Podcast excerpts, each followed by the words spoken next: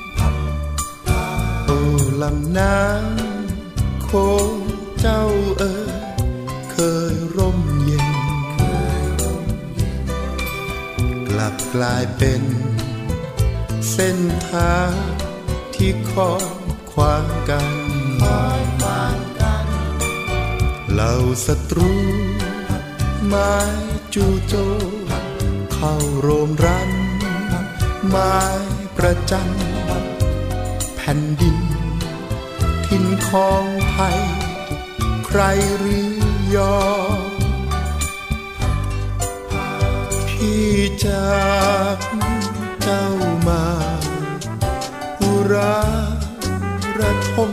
ตรมตรอ ด้วยมีนาทีนาวีที่ต้องเตรียมพร้อมไม่ยอมให้ใครรุกราน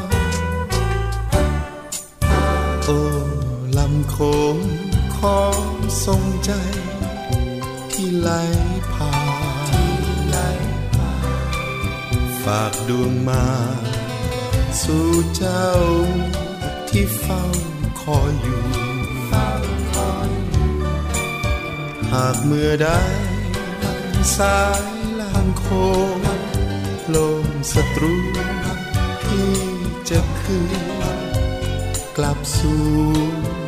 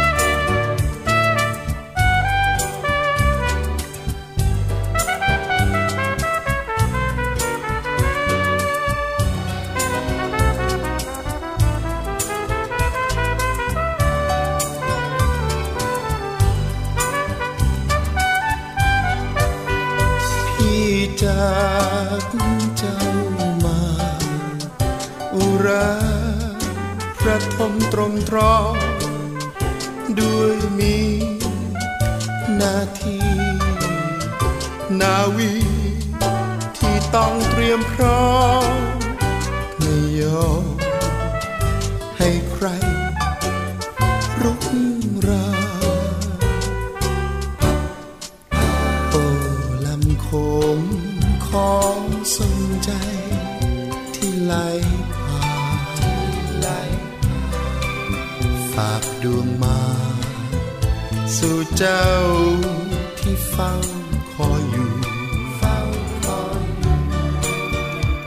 เมื่อได้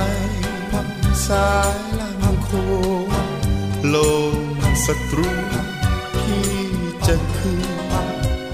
กลับสู่ผู้เธอ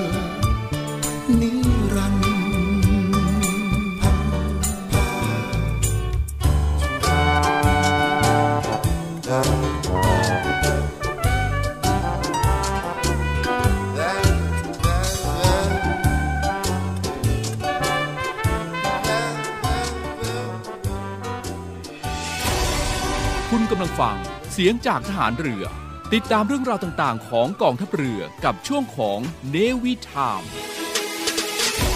สวัสดีครับ ต้อนรับทักทายกันทางสทร FM 93.0เมกะเฮิรตนะครับ7โมงถึง 8 โมงก่อนเคารพธงชาตินะครับ แล้วก็ในช่วงเย็นๆข้ามทางสทรทั่วประเทศนะครับ ก็ติดตามกันได้อีกครั้งหนึ่งนะครับเนวิทามครับใต้ร่มธงช้าง ติดตามเนวิทามหลากหลายเรื่องราวของฐานเรือนะครับภายใต้ผืนธงราชนาวีหรือธงช้างผืนนี้นะครับกับช่วงของใต้ร่มธงช้างทุกเช้าวันศุกร์ครับเช้านี้นะครับอยู่กับผมดีเจเจดีครับเรียกมุสิตสอนใจดีครับในวันนี้ครับเราจะไปเริ่มต้นกันที่เรื่องราวของสอนชนกันครับ คุณนะครับถ้าเอ่ยถึงสอนชนหลาย ๆ ท่านในคงจะคุ้นชื่อกันดีนะครับ สอนชนก็คือศูนย์อเมริการรักษาผลประโยชน์ของชาติทางทะเลครับ มีชื่อย่อที่เราคุ้นเคยกันนะครับ ก็คือสอนชนนั่นเองครับ คุณนะครับปัญหาเกี่ยวกับการรักษาผลประโยชน์ของชาติทางทะเลทั้งภายในและภายนอกราชอาณาจักร ซึ่งก็มีความสัมพันธ์เกี่ยวข้องกับเขตทางทะเลอันมีลักษณะที่หลากหลาย โดยแต่ละประเทศนะครับก็มีอำนาจอธิปไตย หรือว่าสิทธิอธิปไตยที่จะต้องรักษาผลประโยชน์ของชาติทางทะเลไว้ รวมทั้งมีสิทธิหน้าที่อื่นตามหลักกฎหมายระหว่างประเทศนะครับ ซึ่งก็ต้องปฏิบัติระหว่างกันครับ ประเทศไทยนะครับมีพันธกรณีที่จะต้องปฏิบัติตามกฎหมายระหว่างประเทศ และการป้องกันสิทธิอธิปไตย ที่จะต้องรักษาผลประโยชน์ของชาติทางทะเลไว้อีกด้วย กฎหมายที่มีอยู่ในปัจจุบันยังไม่สอดคล้องกับสถานการณ์นะครับการใช้บังคับในเขตทางทะเลที่อยู่ภายนอกราชอาณาจักร หรืออาจไม่ครอบคลุมถึงการรักษาผลประโยชน์ของชาติทางทะเล ที่มีอยู่อย่างมากมายในทุกๆด้านนะครับ เช่น ด้านความมั่นคง ด้านเศรษฐกิจ ด้านสังคม ด้านวิทยาศาสตร์ และเทคโนโลยี ด้านทรัพยากรนะครับหรือว่าด้านสิ่งแวดล้อม จึงมีความจำเป็นครับที่จะต้องมีหน่วยปฏิบัติงานหลัก เพื่อรับผิดชอบดำเนินการรักษาผลประโยชน์ของชาติทางทะเล ได้อย่างมีเอกภาพบูรณาการและประสานการปฏิบัติงาน ในเขตทางทะเลได้อย่างมีประสิทธิภาพนะครับ เดี๋ยววันนี้ครับเราจะพาคุณผู้ฟังนะครับไปรู้จักกับสอนชนกันครับว่ามีประวัติแล้วก็ความเป็นมาอย่างไรครับ ลางปีพุทธศักราช 2540 คือจุดเปลี่ยนในการปกป้องรักษาผลประโยชน์ของชาติทางทะเล จากการเริ่มต้นครั้งสำคัญของประเทศไทย ตามมติที่ประชุมสภาความมั่นคงแห่งชาติ และมติคณะรัฐมนตรีในห่วงเวลาดังกล่าว จึงได้มีการจัดตั้ง ศูนย์ประสานการปฏิบัติในการรักษาผลประโยชน์ของชาติทางทะเล หรือสอนชน โดยมีหน่วยงานหลัก 5 หน่วยงาน ได้แก่ กองทัพเรือ กองบังคับการตำรวจน้ำ กรมประมง กรมเจ้าท่า กรมศุลกากร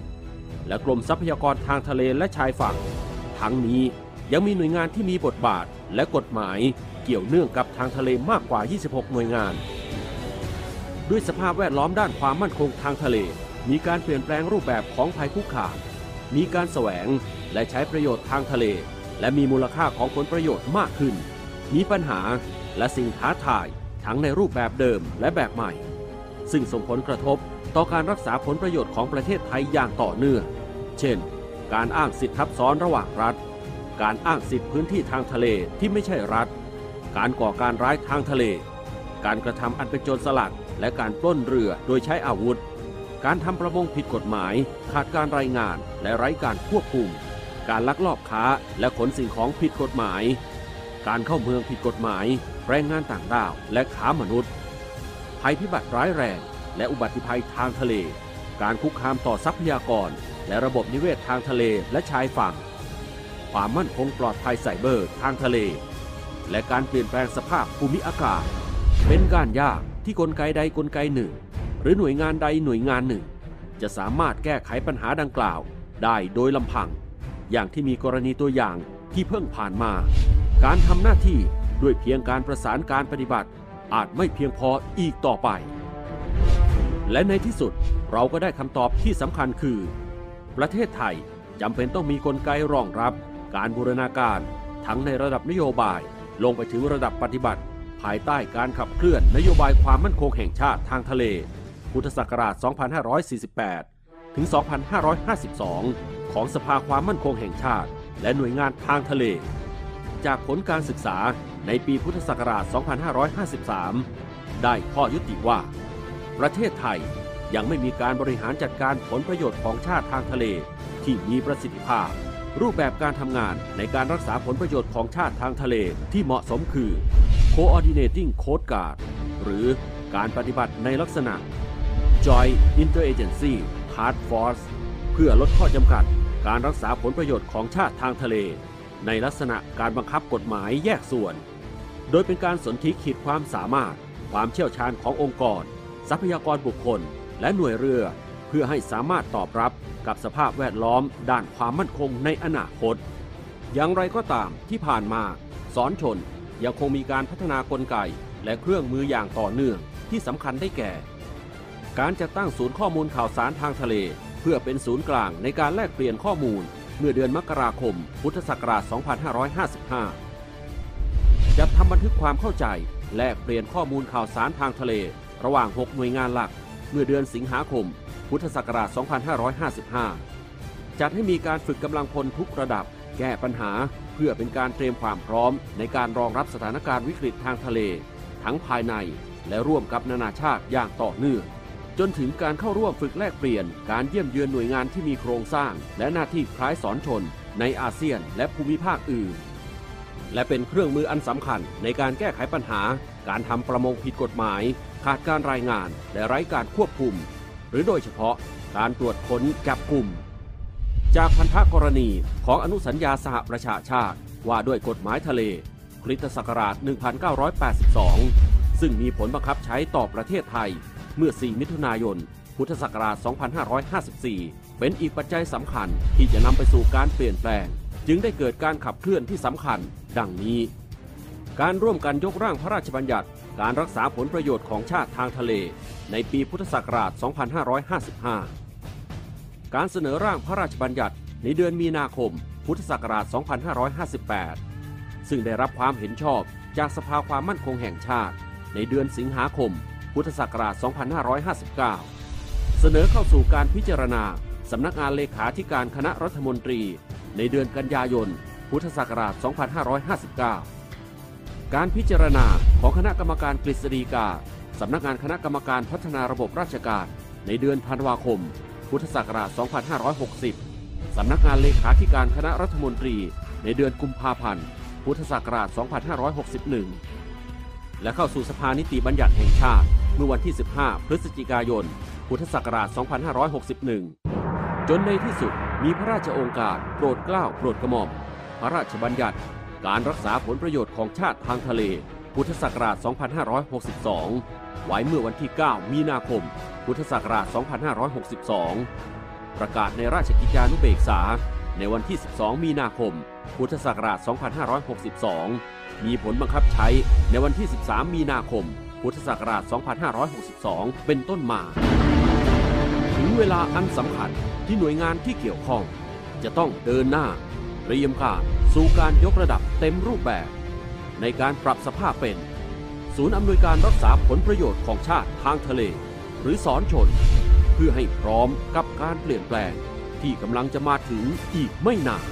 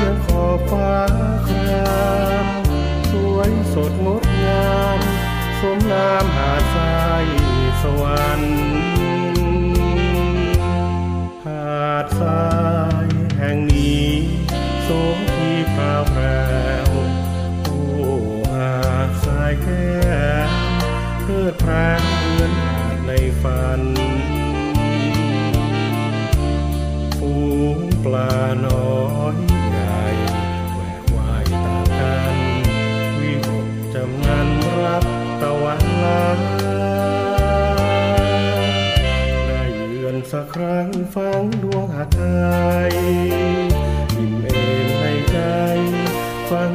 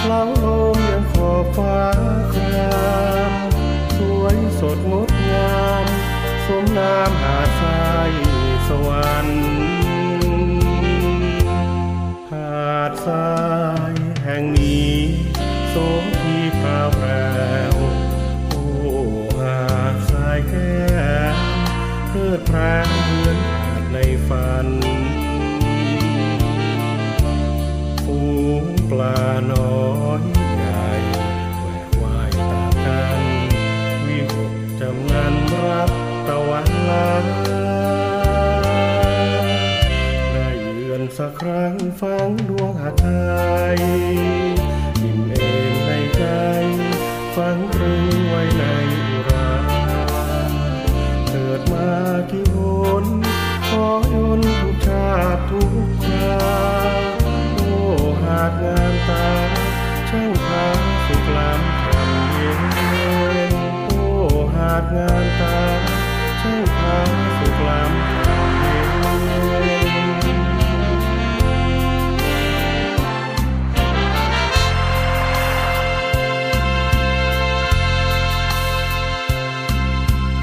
ครับในช่วงที่แล้วนะครับคุณผู้ฟังก็ได้รู้จักกับสอนชนกันไปแล้วนะครับว่ามีประวัติแล้วก็มีความเป็นมาอย่างไรนะครับยังมีอีกหลากหลายเรื่องราวนะครับของสอนชนจะนำมาบอกกล่าวให้กับ คุณผู้ฟังได้รับทราบกันในโอกาสต่อไปนะครับ แต่ว่าในช่วงนี้ครับในรอบสัปดาห์ที่ผ่านมานะครับ ภารกิจของสอนชนในหลากหลายพื้นที่นั้น ก็มีการปฏิบัติภารกิจนะครับ หลากหลายพื้นที่ทีเดียวครับ เรามาติดตามกันในช่วงนี้กันเลยนะครับ เริ่มกันที่ เลขาธิการสอนชนครับก็ได้จัดประชุมหน่วยขึ้นตรงสอนชนครั้งที่ 8 ทับ 2565 นะครับพลเรือเอกชลทิศนาวานุเคราะห์เสนาธิการทหารเรือ เลขาธิการสอนชนครับก็ได้เป็นประธานการประชุมหน่วยขึ้นตรงสอนชน ครั้งที่8ทับ 2565 นะครับที่ห้องประชุม 1 ชั้น 5 อาคารกองบัญชาการกองทัพเรือ พื้นที่วังนันทอุทยานครับแล้วก็ระบบ web conference ก็มีผู้แทนนะครับจากหน่วยขึ้นตรงศรชลที่เข้าร่วมประชุมในครั้งนี้ด้วยนะครับ ก็ได้มีการชี้แจงสรุปผลการปฏิบัติงานตามนโยบาย ประจำปีงบประมาณพุทธศักราช 2565 นะครับแล้วก็การเตรียมการดำเนินงานในปีงบประมาณ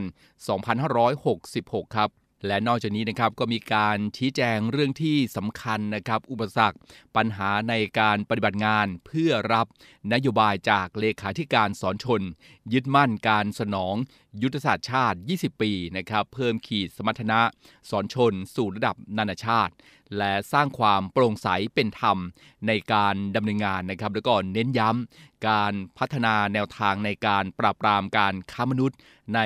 แรงงานภาคประมงของ ประเทศไทยนะครับคุณผู้ฟังก็คงเทียบเท่านะครับหรือดีกว่าระดับบัญชี 2 หรือ Tier 2ของรายงาน TIP Report สหรัฐอเมริกานะครับก็ยกระดับการทำงานที่มีประสิทธิภาพและรักษาผลประโยชน์ของชาติเป็นที่ตั้งนะครับ ก็ได้มีการประชุมหน่วยขึ้นตรงศรชลกันผ่านไปนะครับเมื่อวันที่ 9 พฤศจิกายนที่ผ่านมานะครับ เอาละครับไปดูกันที่สอนชนภาค 2 ครับ ก็เรียกว่าถกเข้มครับหน่วยปฏิบัติการทางเรือ ลุยป้องกันภัยคุกคามทางทะเล 9 ด้านนะครับ โดย พลเรือตรีไพศาลวงเมฆครับรองผู้บริการสอนชนภาค2นะครับพร้อมด้วยพลเรือตรีชัยยา เตรียมฉายพันธ์นะครับผู้บริการสำนักงานฝ่ายอำนวยการสอนชนภาค2ครับก็เป็นประธานการประชุมร่วมนะครับระหว่างกองบังคับการหมวดเรือเฉพาะกิจ รักษาผลประโยชน์ของชาติทางทะเลนะครับสอนชนภาค2กับหน่วยงานที่ปฏิบัติการทางเรือ ในการสนับสนุนภารกิจของสอนชนภาค2ณห้องประชุมกองบัญชาการสอนชนภาค2นะครับก็เพื่อเป็นการ ติดตามการปฏิบัติภารกิจครับ แล้วก็ชี้แจงทำความเข้าใจให้กับกำลังพลของหน่วยที่ ปฏิบัติการทางเรือนะครับ ตอบสนองภารกิจหลักในการป้องกันภัยทั้ง 9 ด้านครอบคลุมนะครับหนึ่งก็คือการกระทำอันเป็นโจรสลัด และการป้นเรือโดยใช้อาวุธ 2. ครับการทำการประมงนะครับ 3. การก่อการร้ายในทะเล 4. การเข้าเมืองผิดกฎหมาย 5. การเกิดอุบัติเหตุ และการกู้ภัยทางทะเลนะครับ 6 ก็จะเป็นการช่วยเหลือผู้ประสบภัยพิบัติ ภัยพิบัติทางธรรมชาตินะครับ แล้วก็ 7 เป็นการบังคับใช้แรงงานแรงงานทาสและการค้ามนุษย์ในทะเลครับ 8 นะครับ การลักลอบนำสิ่งผิดกฎหมายเข้าประเทศนะครับ แล้วก็ 9 ครับ การรักษาทรัพยากรธรรมชาติให้เป็นไปตามแนวทางที่สอนชนกำหนดให้มีความมั่นคงและยั่งยืนนะครับก็เรียกว่า ถกกันเข้มทีเดียวนะครับ หน่วยปฏิบัติการทางเรือ ลุยป้องกันภัยคุกคามทางทะเล 9 ด้านนะครับ นี่ก็เป็นในส่วนของการปฏิบัติที่สอนชนนะครับในรอบสัปดาห์ที่ผ่านมาครับจากสอนชนภาค 2 ครับคุณผู้ฟังไปที่ระนองครับเรียกว่า ระนองเดือดนะครับสอนชนภาค 3 ครับ ปฏิบัติการ ร่วมปิดล้อมเกาะ สินไหเช็คบิน คดีปืนเถื่อนยาบ้านะครับ โดยสอนชนภาค3นะครับนาวเอกเขมชาติศรีสรวนครับ พร้อมด้วยเจ้าหน้าที่ชุดปฏิบัติการพิเศษจำนวน 5 นายนะครับ ก็บูรณาการกับศูนย์ควบคุมความมั่นคงทางเรือครับ จังหวัดระนอง ศูนย์ประสานงานประมงชายแดนไทยเมียนมา เรือตรวจการ 995 นะครับ แล้วก็หน่วยงานความมั่นคงในพื้นที่จังหวัดระนองครับ ก็หลายหน่วยงานทีเดียวนะครับ ไม่ว่าจะเป็นตำรวจภาคจังหวัดระนองนะครับสพปากน้ำนะครับ สาธารณสุข ฝ่ายปกครองตชดที่ 415 นะครับ แล้วก็ตำรวจท่องเที่ยวนะครับ ก็เรียกว่าเป็นการสนที่กำลังกันนะครับ ในปฏิบัติการระนองเดือดครับดำเนินการปิดล้อมตรวจค้นพื้นที่เป้าหมายบริเวณเกาะสินไหหมู่ 4 ตำบลปากน้ำ อำเภอเมืองระนองนะครับเพื่อเป็นการป้องกันปราบปรามอาชญากรรม แหล่งมั่วสุมที่เกี่ยวกับยาเสพติด อาวุธปืน และก็ผู้มีอิทธิพล มือปืนรับจ้างตามนโยบายของรัฐบาลนะครับภายใต้การอำนวยการของพลตำรวจตรีเชิดพงศ์ชีวปรีชา ผู้บัญชาการภาคจังหวัดระนองครับหัวหน้าชุดปฏิบัติการ ก็มีการปล่อยแถวกำลังพลพร้อมกันณท่าเทียบเรือประภาคารศุลกากรนะครับซึ่งผลการปฏิบัติครับกองกำลังผสมตำรวจทหารฝ่ายปกครองนะครับสามารถบรรลุเป้าหมายครับกวาดล้างอาวุธปืน และยาเสพติดมีผลการจับกลุ่มนะครับนายซอบิรินสิงสมุทรอายุ 36 ปีครับแจ้งข้อกล่าวหามีไว้ในครอบครองอาวุธปืน และเครื่องกระสุนปืนจำนวนหนึ่งลาย ของกลางอาวุธปืน 2 กระบอก พร้อมเครื่องกระสุนปืนอีก 8 นัดนะครับ และนอกจากนี้ก็ยังตรวจค้นแหล่งสุ่มเสี่ยง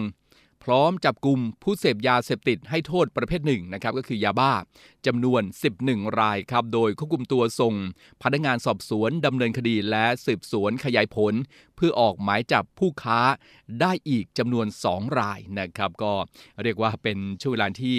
ระนองเดือดนะครับเป็นการบูรณาการสนธิกำลังกันในการปฏิบัติการระนองเดือด ก็ปิดล้อมนะครับตรวจค้นพื้นที่เป้าหมาย บริเวณเกาะสินหายหมู่สี่ตำบลปากน้ำอำเภอเมืองระนองนะครับเป็นการปราบปราม อาชญากรรม แหล่งมั่วสุมที่เกี่ยวกับยาเสพติดอาวุธปืน แล้วก็ผู้มีอิทธิพลมือปืนรับจ้างนะครับ ก็เป็นการปฏิบัติการร่วมกันครับบูรณาการร่วมกันของหน่วยงานในพื้นที่จังหวัดระนองนะครับอะเดี๋ยวช่วงนี้เราพักกันสักครู่ก่อนนะครับ เดี๋ยวช่วงหน้านะครับ โครงการคลองสวยน้ำใสร่วมใจสามัคคีครับมีหลากหลายเรื่องราว หลากหลายพื้นที่ดำเนินโครงการมา บอกกล่าวให้กับคุณผู้ฟังได้รับทราบกันนะครับช่วงนี้พักฟังเพลงเพราะกันสักครู่ก่อนดีกว่านะครับแล้วก็สิ่งดีๆ ที่ฝากกันในช่วงนี้ ติดตามกันใหม่จะเจอกันในช่วงหน้านะครับ สักครู่เดียวครับ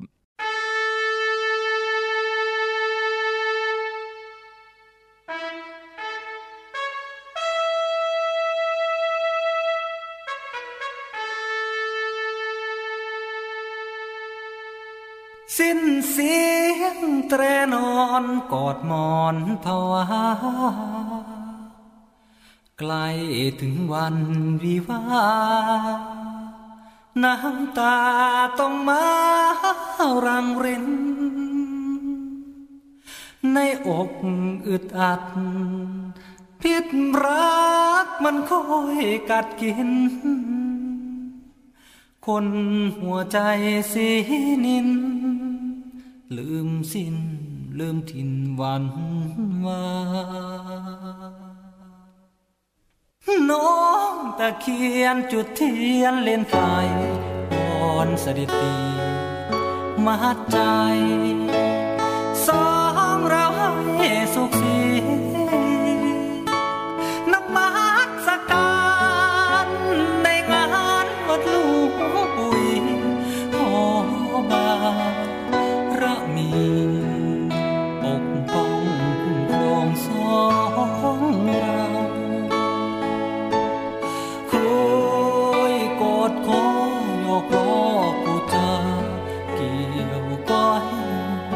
สัญ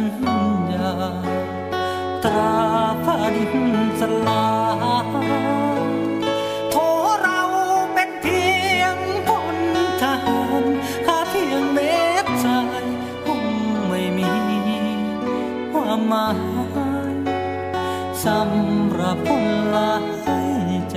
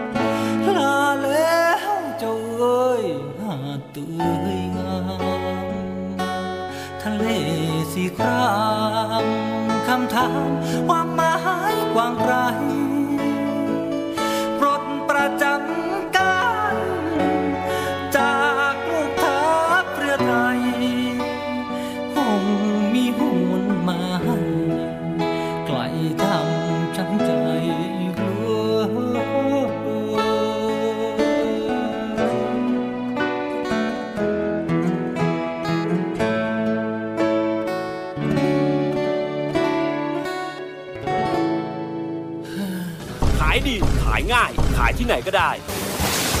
มาขายของออนไลน์กับ The Icon Group ดีกว่าครับ เรามีระบบสั่งซื้อสินค้าผ่านอีคอมเมิร์ซร้อยเปอร์เซ็นต์เชื่อมต่อระบบธุรกรรมผ่าน K-Bank สำนักงานใหญ่ และระบบ Line Notify แจ้งเตือนการสั่งสินค้า ออเดอร์เข้า เงินเข้า แจ้งเตือนทันที ทำงานที่ไหนก็ได้แค่มีมือถือเครื่องเดียว ที่ The Icon เรื่องงาน เรื่องเที่ยว เรื่องเดียวกัน สนใจทักไลน์มาที่ไลน์แอด AOI 555หรือโทรมาที่ 0924666055 0924666055 โทรเลย สวัสดีค่ะ ไหมค่ะจ่าโทหญิงไหมแพรสิริสาร วันนี้ไหมจะมาบอกว่ากิจการวิทยุกระจายเสียงทหารเรือ มีแอปพลิเคชันสำหรับการฟังวิทยุออนไลน์ ผ่านโทรศัพท์มือถือ หรือสมาร์ทโฟน ในระบบปฏิบัติการ Android ได้แล้วนะคะ วิธีการดาวน์โหลดนะคะง่ายๆเลยค่ะ เพียงเข้าไปที่ Google Play Store แล้วพิมพ์ค้นหาคำว่าเสียงจากทหารเรือ หลังจากนั้นก็ทำการดาวน์โหลดมาติดตั้งในโทรศัพท์มือถือได้เลยค่ะ เมื่อติดตั้งเสร็จแล้วเปิดแอปพลิเคชันขึ้นมาค่ะ แล้วก็จะสามารถเลือกสถานี พร้อมความถี่ที่ต้องการรับฟังค่ะ เป็นการเพิ่มความสะดวกสบายในการเข้ามาฟังได้ง่ายยิ่งขึ้นนะคะ มาติดตามรับฟังไปพร้อม ๆ กันค่ะ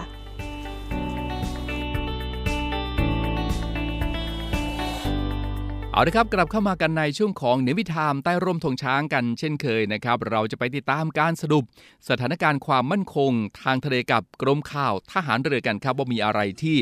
น่าสนใจกันบ้างในช่วงนี้ครับ สวัสดีค่ะ เรือเอกหญิงประพานทรสันทัดเลขาขอสรุปสถานการณ์ความมั่นคงทางทะเล รัสเซียโจมตีเรือตรวจการชั้นกุรซาเอ็มของยูเครน เมื่อ 4 พฤศจิกายน 65 กองทัพรัสเซียได้โจมตีและทำลายเรือตรวจการชั้นกุรซาเอ็มจำนวนหนึ่งลำ ขณะจอดอยู่บริเวณอ่างเก็บน้ำคาร์คอฟสกี้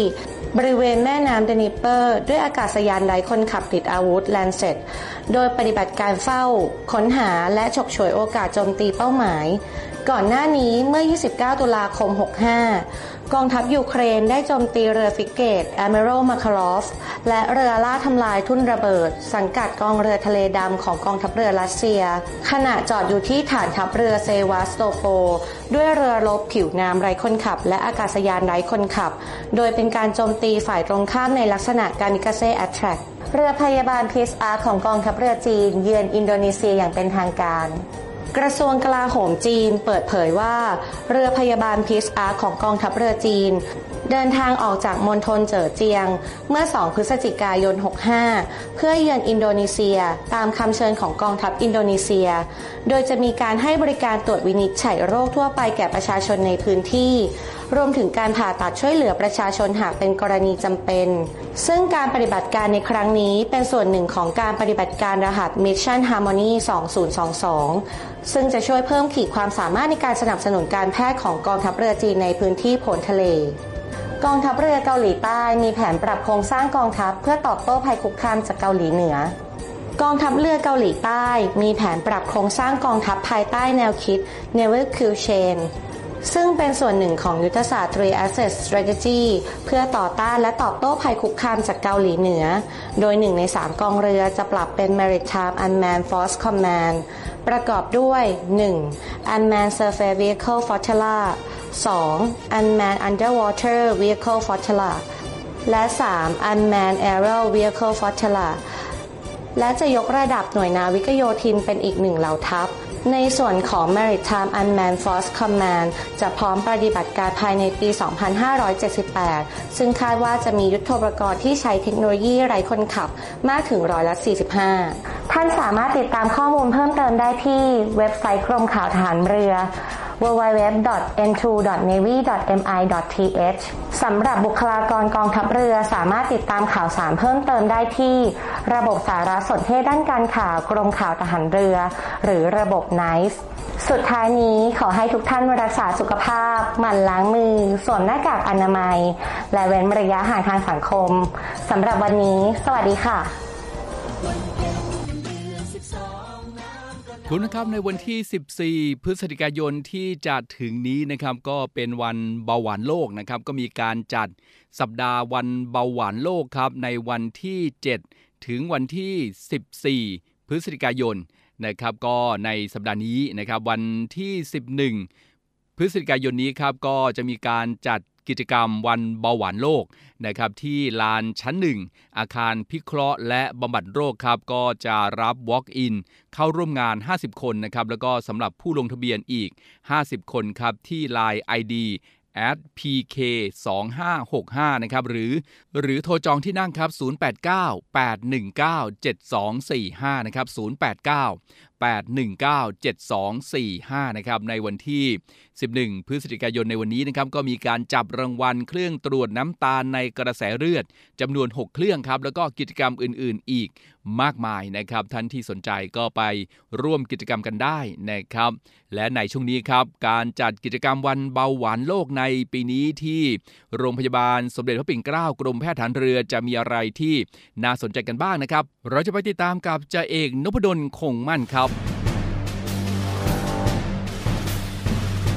สวัสดีครับ คุณผู้ฟังครับขณะนี้ผมอยู่ที่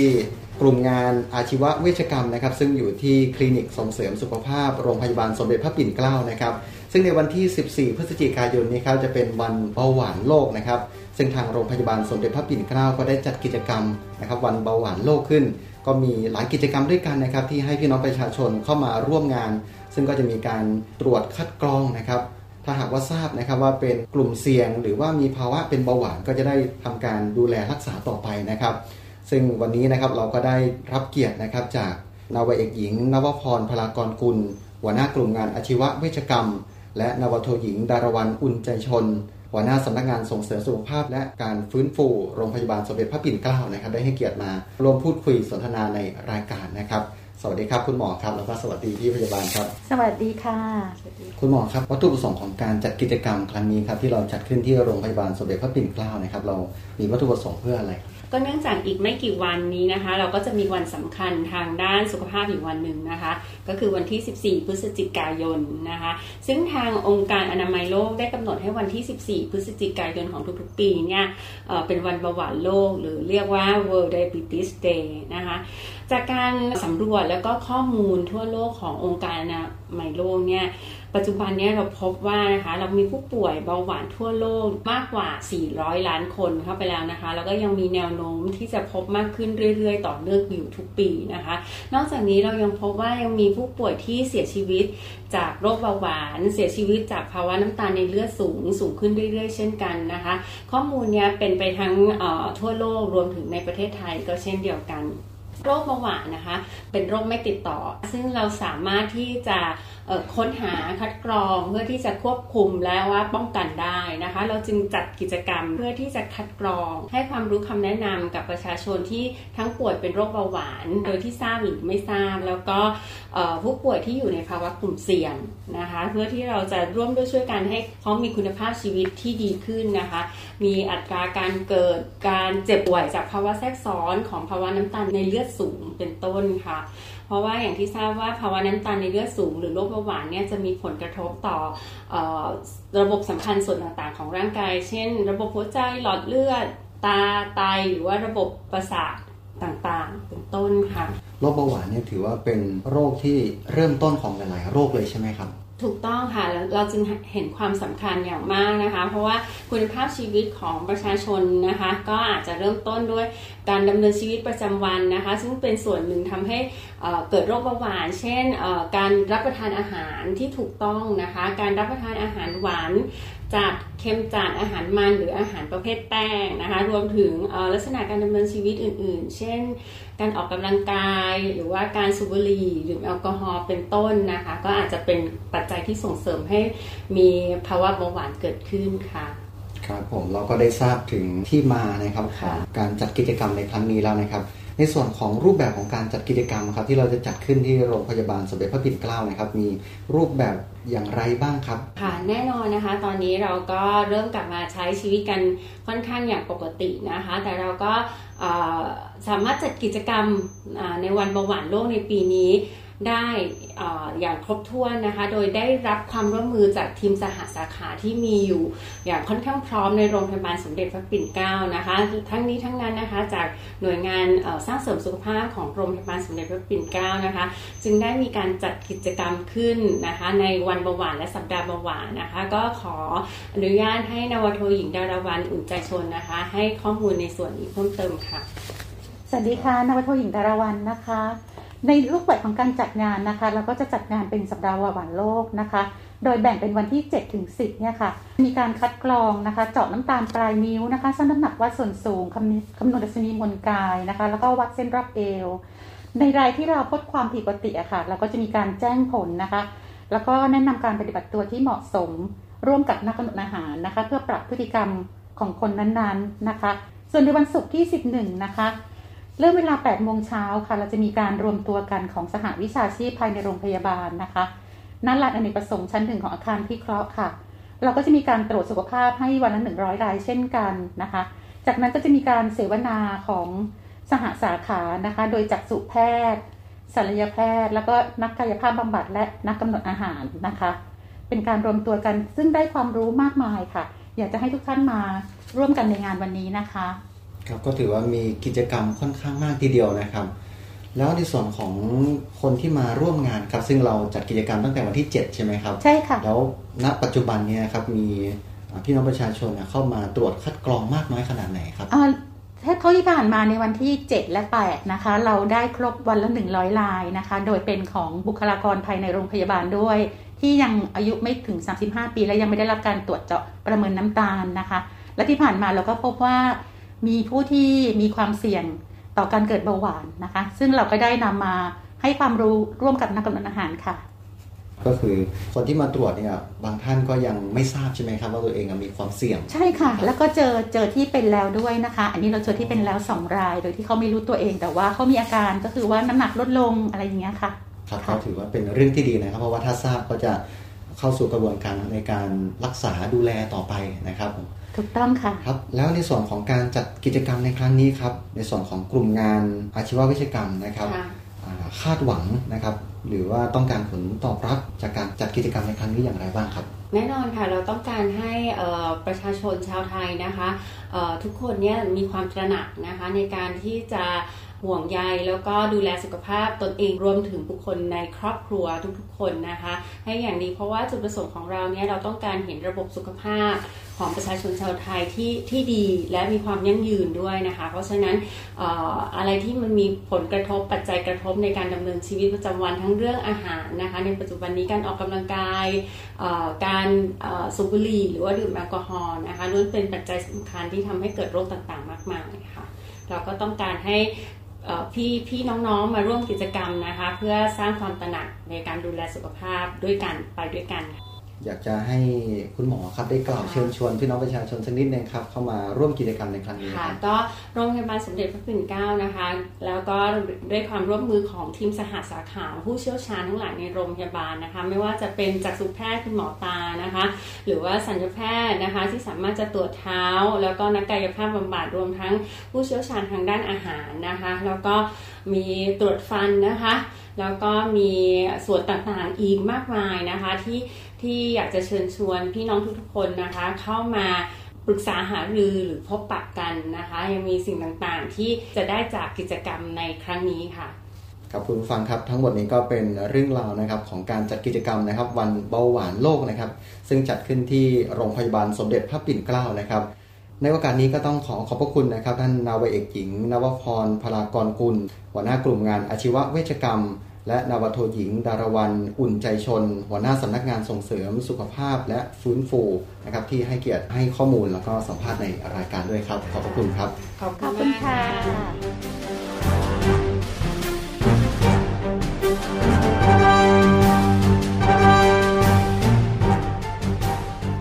ครับก็ขอขอบคุณนะครับจ่าเอกนพดลคงมั่นครับทีมข่าวกองทัพเรือที่ติดตามอีกหนึ่งเรื่องราวใต้ร่มธงช้างนะครับที่เกิดขึ้น มาให้พวกเราได้รับทราบกันในช่วงของเนวิชามใต้ร่มธงช้างในวันนี้ครับ พบกับอีกหนึ่งช่องทาง ในการติดตามรับฟังสถานีวิทยุในเครือข่ายเสียงจากทหารเรือทั้ง 15 สถานี 21 ความถี่ ผ่านแอปพลิเคชันเสียงจากทหารเรือ ในโทรศัพท์มือถือระบบ Android เพียงเข้า Play Store พิมพ์ค้นหาเสียงจากทหารเรือ จากนั้นดาวน์โหลดแอปมาติดตั้ง ก็สามารถเลือกรับฟังสถานีและความถี่ที่ต้องการรับฟังได้ แล้วมารับฟังไปพร้อมกันนะครับ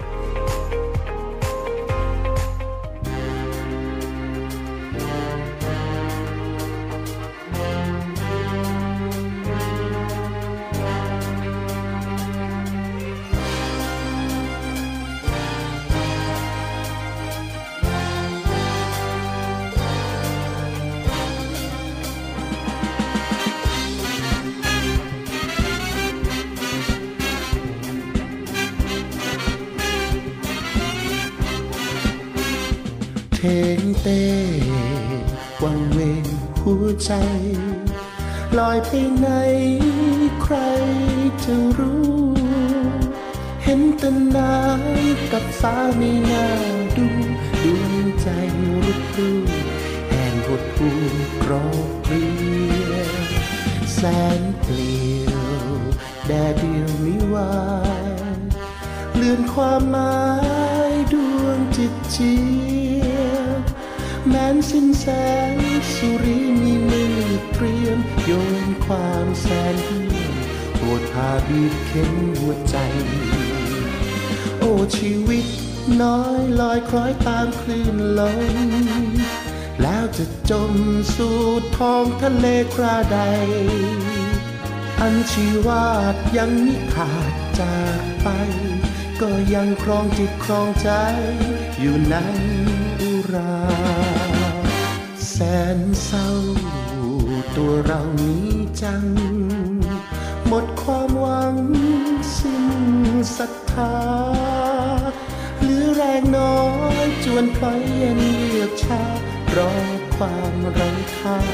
แห่งนาทีไม้ชีวัน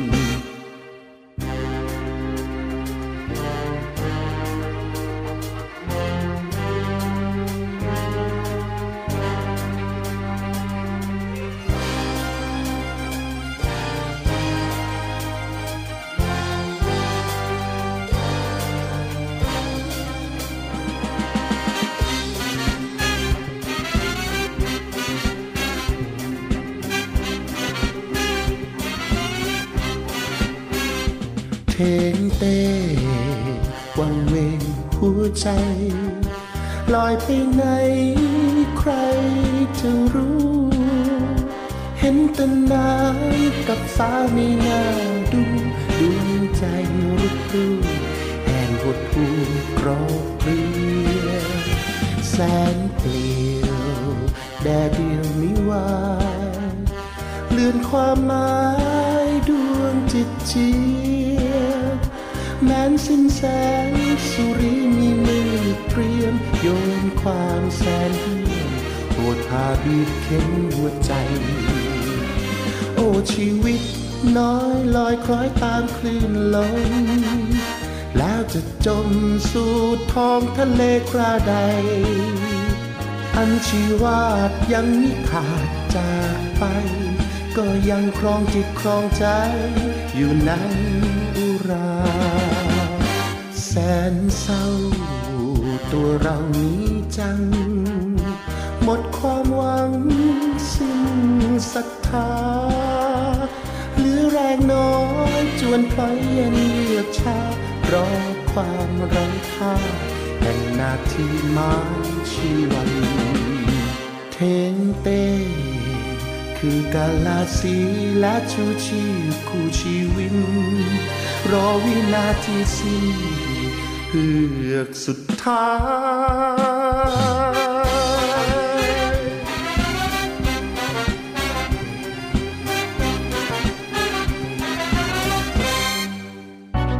กองทัพเรือขอเชิญร่วมชม รวมส่งกำลังใจไปเชียร์ทัพนักกีฬาของแต่ละหน่วยกีฬาในกองทัพเรือที่จะทดสอบความแข็งแกร่งกับ 36 ชิ้นกีฬา และกีฬาทหารเรือที่หาชมได้ยากในการแข่งขันสัปดาห์กีฬานาวี ประจำปี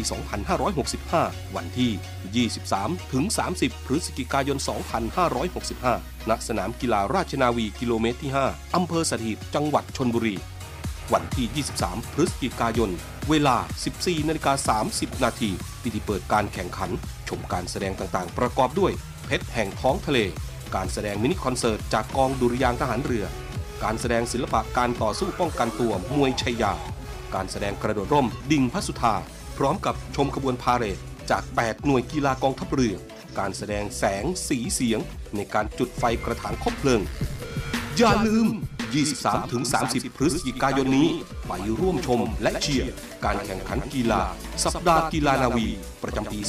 2565 ณ สนามกีฬาราชนาวีกิโลเมตรที่ 5 อำเภอสถิตรับฟังและรับชมการถ่ายทอดสดได้ทาง สทร5พัทยา สทร5สัตหีบ Facebook เพจกองทัพเรือ และ YouTube Official กองทัพเรือ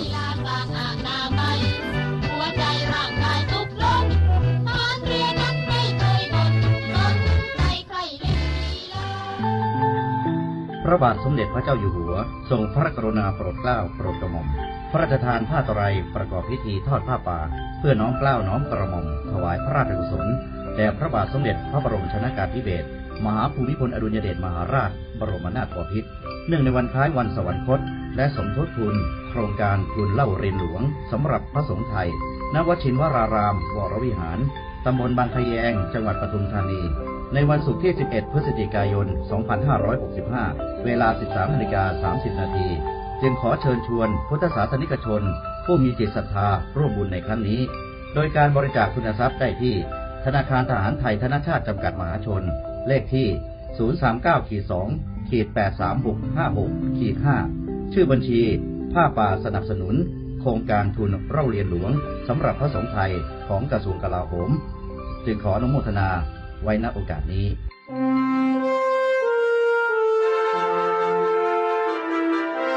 เนื่องในวันกองทัพเรือ 20 พฤศจิกายน 2565 เพื่อระลึกถึงพระมหากรุณาธิคุณของพระบาทสมเด็จ พระจุลจอมเกล้าเจ้าอยู่หัว ที่ได้เสด็จพระราชดำเนินมาทรงเปิดโรงเรียนในเรือ และสร้างรากฐานของการทหารเรือไทย ตามแบบอารยประเทศ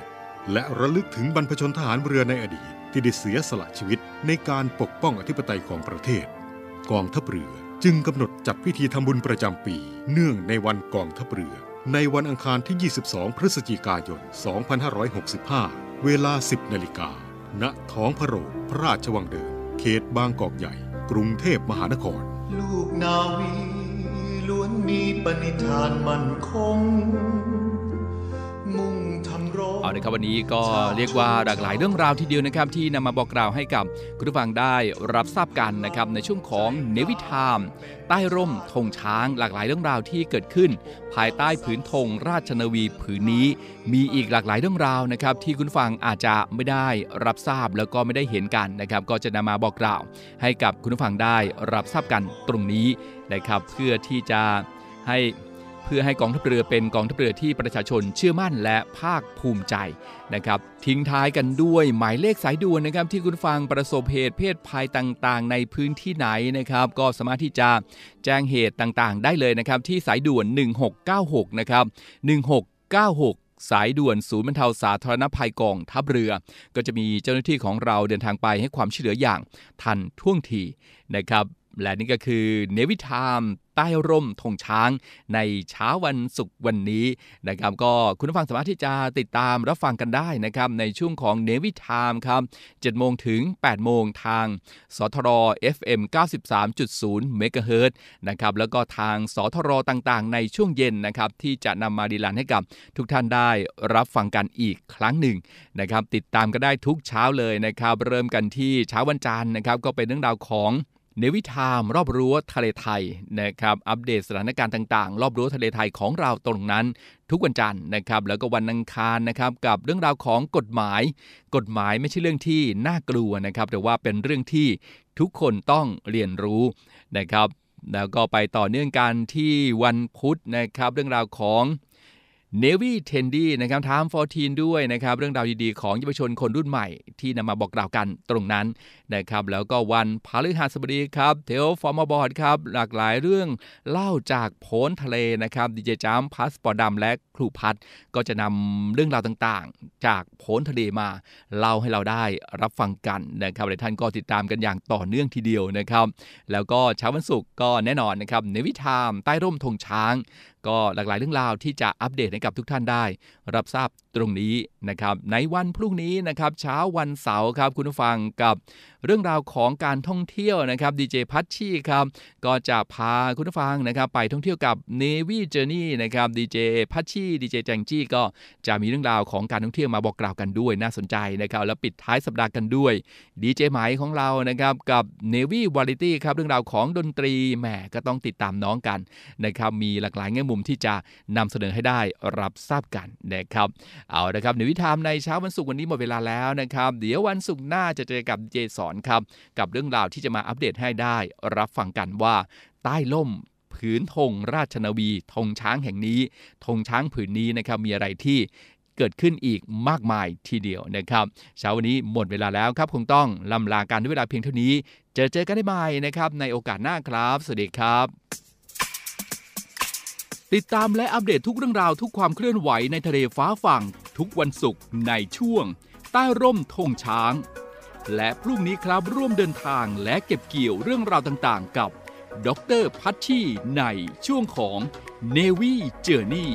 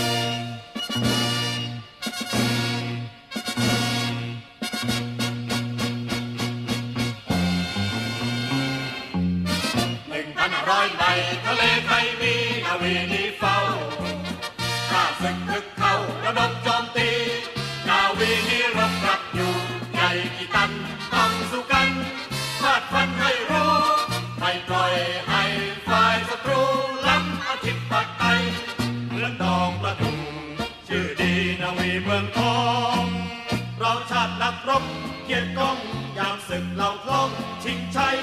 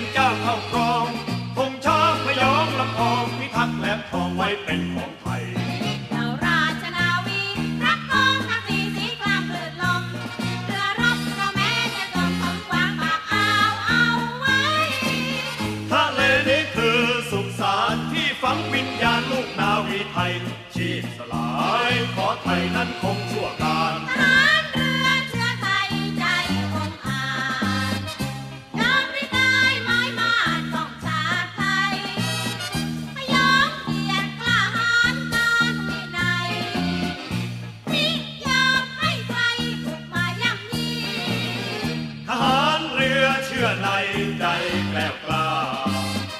เอานาวาเป็นบ้านต่อต้านไทรี จะถือเธอคงไว้ใจพักดี อุทิศชีพยอมดีเพื่อชาติไทย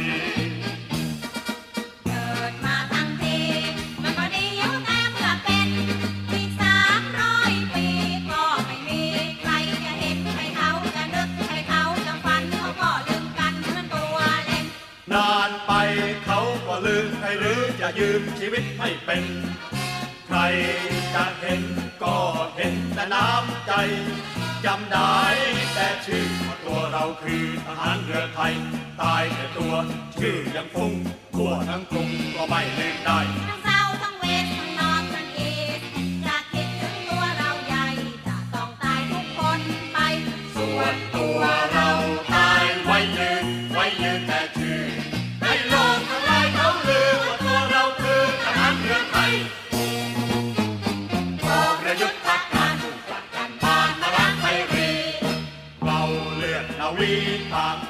วิตไปกับเรือทั้งเลือดเนื้อเราจะขอมอบให้แด่ชาติไทย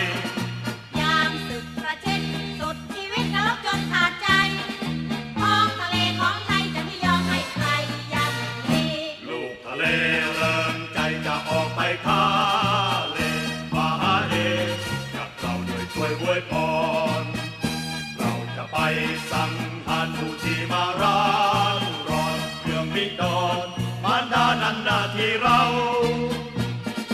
ขอลา